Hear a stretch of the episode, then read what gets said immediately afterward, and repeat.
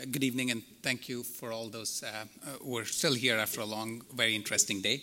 So, the topic that I'm going to speak about is responses to CAR T cell therapy in multiple myeloma, and we're going to focus on BCMA directed CAR T cells, where there's most of the data in the last five or so years. Uh, these are my disclosures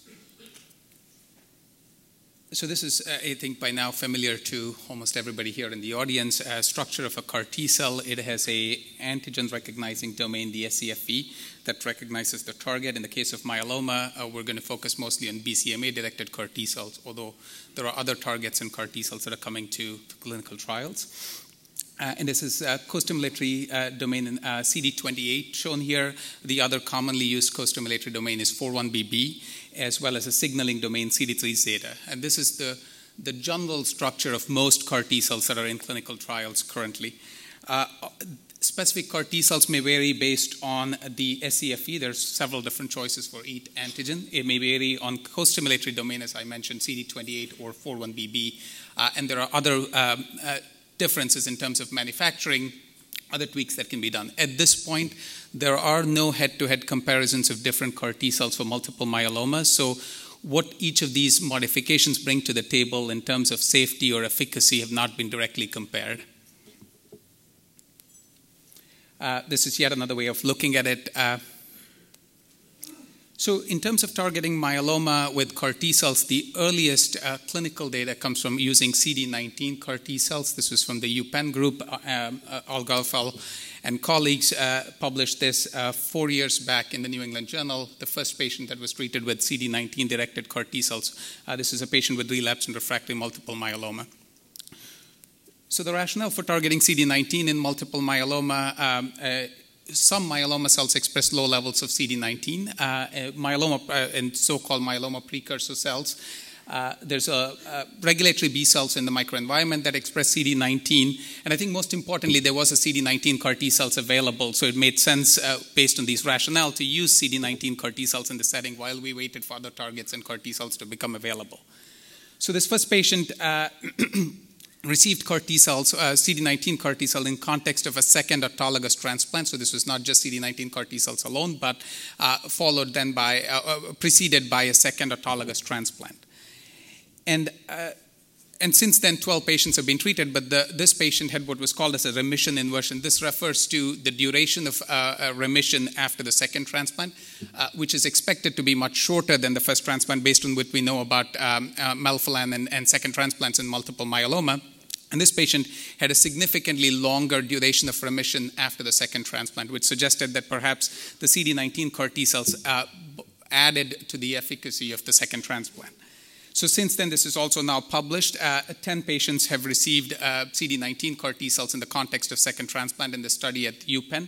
And two out of the 10 patients had uh, this so called remission inversion, including that first patient that I showed and a second patient. The other patients really did not have this remission inversion. So it's an open question if CD, CD19 CAR T cells have efficacy. The Penn group is now looking at it uh, in combination with BCMA directed CAR T cells in high risk patients up front, and that'll be interesting to see what the CD19 CAR T cells bring to table in that setting. So, uh, moving on from CD19 CAR T cells, there are several different targets that people have evaluated in the lab and now in clinic as well. The one that really stands out and has, has been now tested in more than a dozen different clinical trials, early phase clinical trials of uh, CAR T cells, is the BCMA B cell maturation antigen. Uh, again, the first patient was treated at NCI uh, more than five, nearly five years back now, and since then, like I said, maybe a dozen or more clinical trials ongoing here in the US and, and outside. So this is the preclinical work from Jim Kochenderfer's lab in, uh, at the NCI uh, looking at BCMA as a target. Uh, so the reason BCMA was picked was it is uh, expressed at high levels in many, if not all, patients with relapsed and refractory multiple myeloma, and very little to no expression in other cells except for mature B cells and plasma cells. This is work uh, from my colleague Eric Smith in the lab uh, looking at mouse models, uh, xenograft models of multiple myeloma that were treated with CD19 or uh, BCMA directed CAR T cells using one of five different scFvs. And as shown here, uh, the mice that were treated with CD19 directed CAR T cells uh, at least did not seem to have much of a response. and two out of these different scFvs really had the best pharmacokinetic and, and and clinical profiles in the mouse. And both of these uh, BCMA directed uh, CAR T cells are now in um, clinical trials.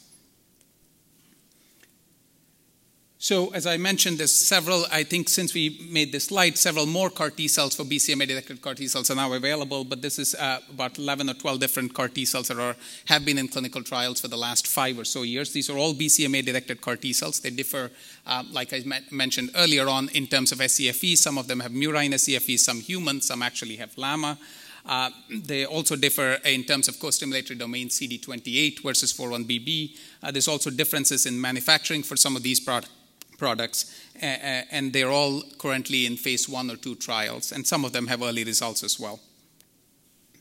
So, this is uh, from the New England Journal a couple of months back, uh, looking at the initial experience and results from BB21, uh, BB2121, which is a anti-BCMA CAR T cell therapy in patients with relapsed and refractory multiple myeloma. This was a phase one study that was run here in the U.S.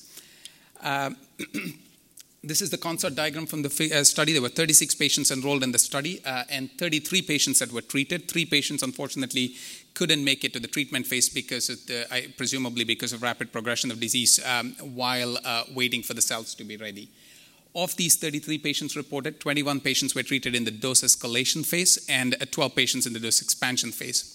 The dose escalation phase had four different dose levels. Uh, the lowest dose was 50 million, a flat dose of 50 million cells, and subsequent patients were treated at 150, 450, and uh, uh, three patients at the 800 million dose level.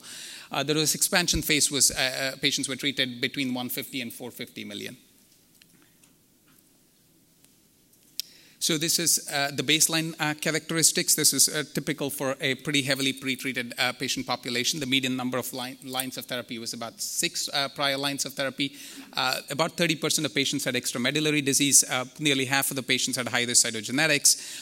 all patients had, or most patients had exposure to bortezomib, carfilzomib, lenalidomide, pomalidomide, and daratumumab, although there were a few patients in the dose expansion phase that did not receive prior CD38 therapies, but the majority had. Uh, so this is the looking at the responses. Patients that were treated at the first dose level, which is 50 million, and there were three patients, really had modest to no responses. One patient who had a PR, but all three patients progressed fairly quickly. So this was quickly determined to be an ineffective dose. If you look at the higher doses, the 30 patients that were treated at 150 million or higher, uh, there was uh, good responses and including deep responses in almost all dose levels the overall response rate was 85%, with nearly half of the patients, I think 45% of patients, achieving a CR or stringent complete response. As a point of reference, this, I would point out that in studies of single agent daratumumab, uh, the early studies, the response rate was about 30%, and the CR rate was about 15%. If you looked at a combination like daratumumab, pomalidomide, and dexamethasone in advanced myeloma, the CR rate is probably about 10 to 15 percent. So in this setting, uh, seeing a response of about 80 to 85 percent or higher, uh, including deep responses, uh, CR, stringent CR, MRD negative CR is certainly quite encouraging.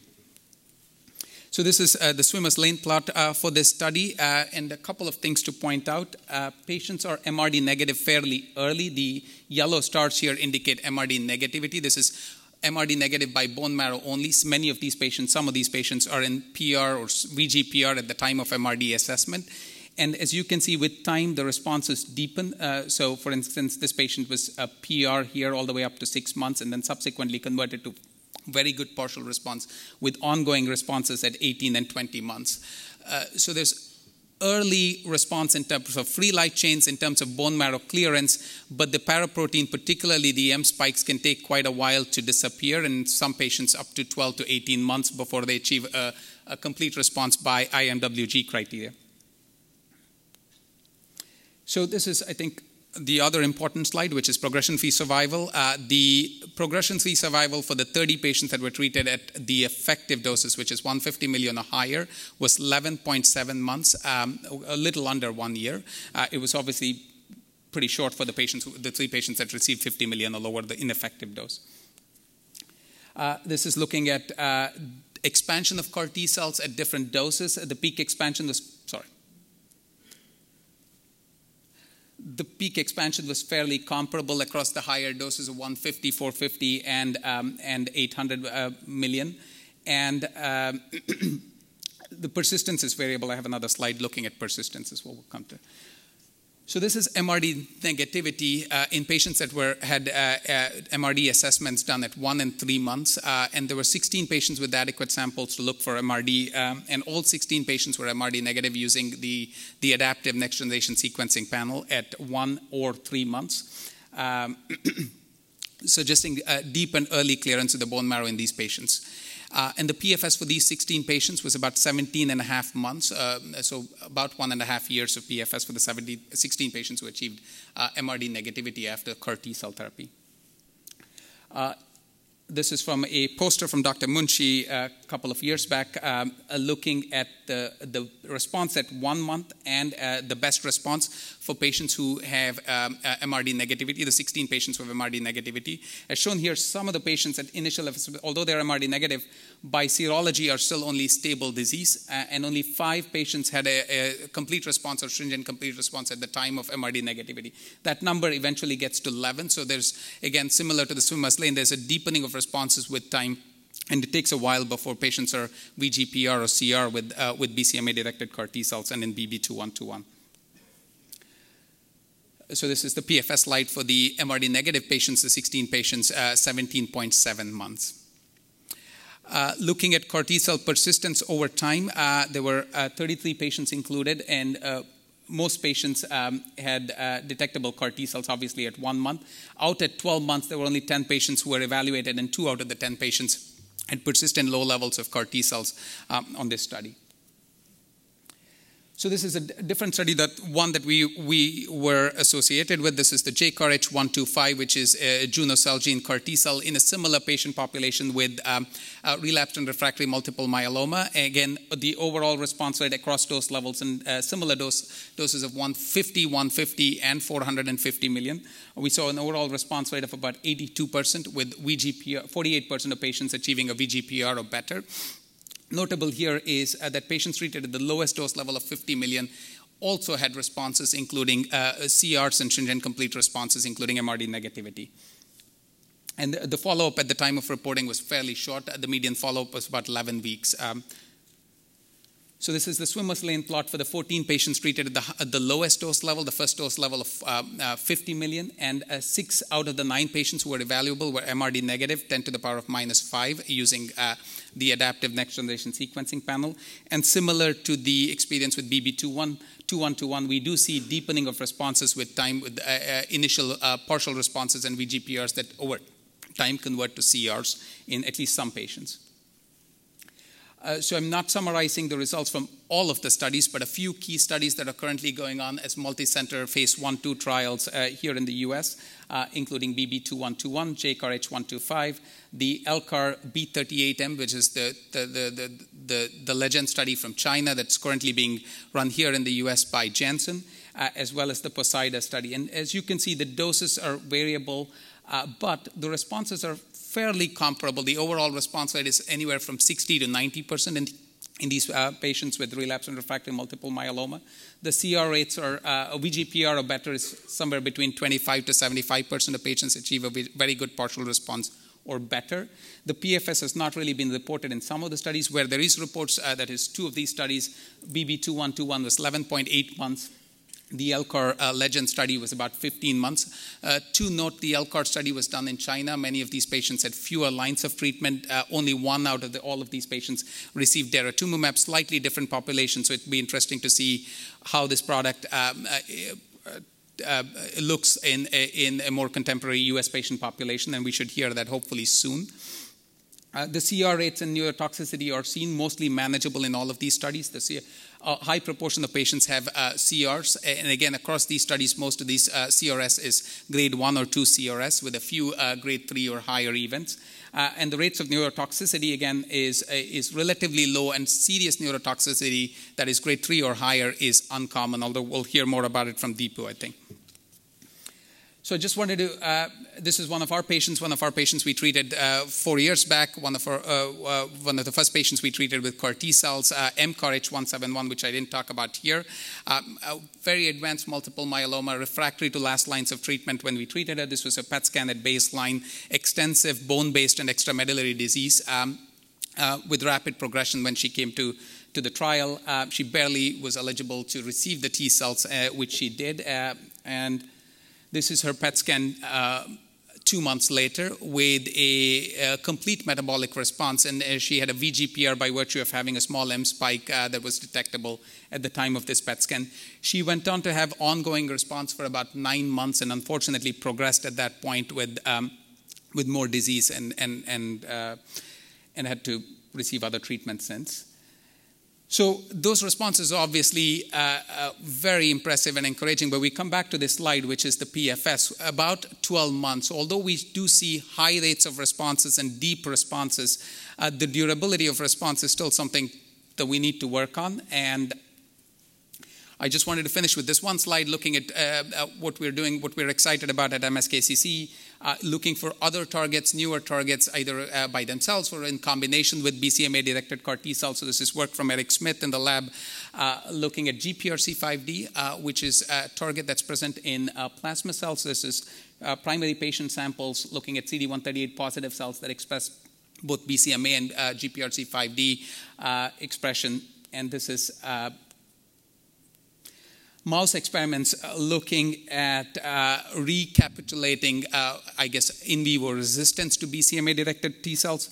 Uh, these are mice, uh, mouse models with OPM2 cell lines. 25% of the cells have um, knockout of BCMA, so 75% of the cells express both BCMA and GPRC5D. 25% of the cells have GPRC5D alone with knockout of BCMA.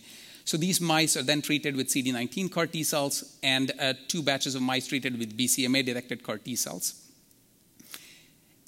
And at the time of relapse, uh, these patients are treated again with a second dose of BCMA CAR T cell and uh, a second or a, a, dose of GPRC5D. And as you can imagine, these patients, uh, these mice uh, who relapsed after initial BCMA directed therapy uh, do not uh, really respond to BCMA directed CAR T cells because they're mostly GPRC5D.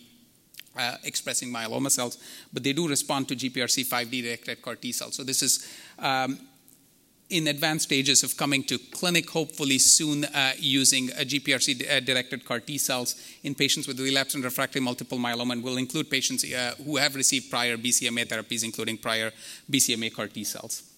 So I want to thank the Cellular Therapeutics Center and my colleagues at uh, MSKCC in the myeloma service and the BMT service. Uh, thank you very much.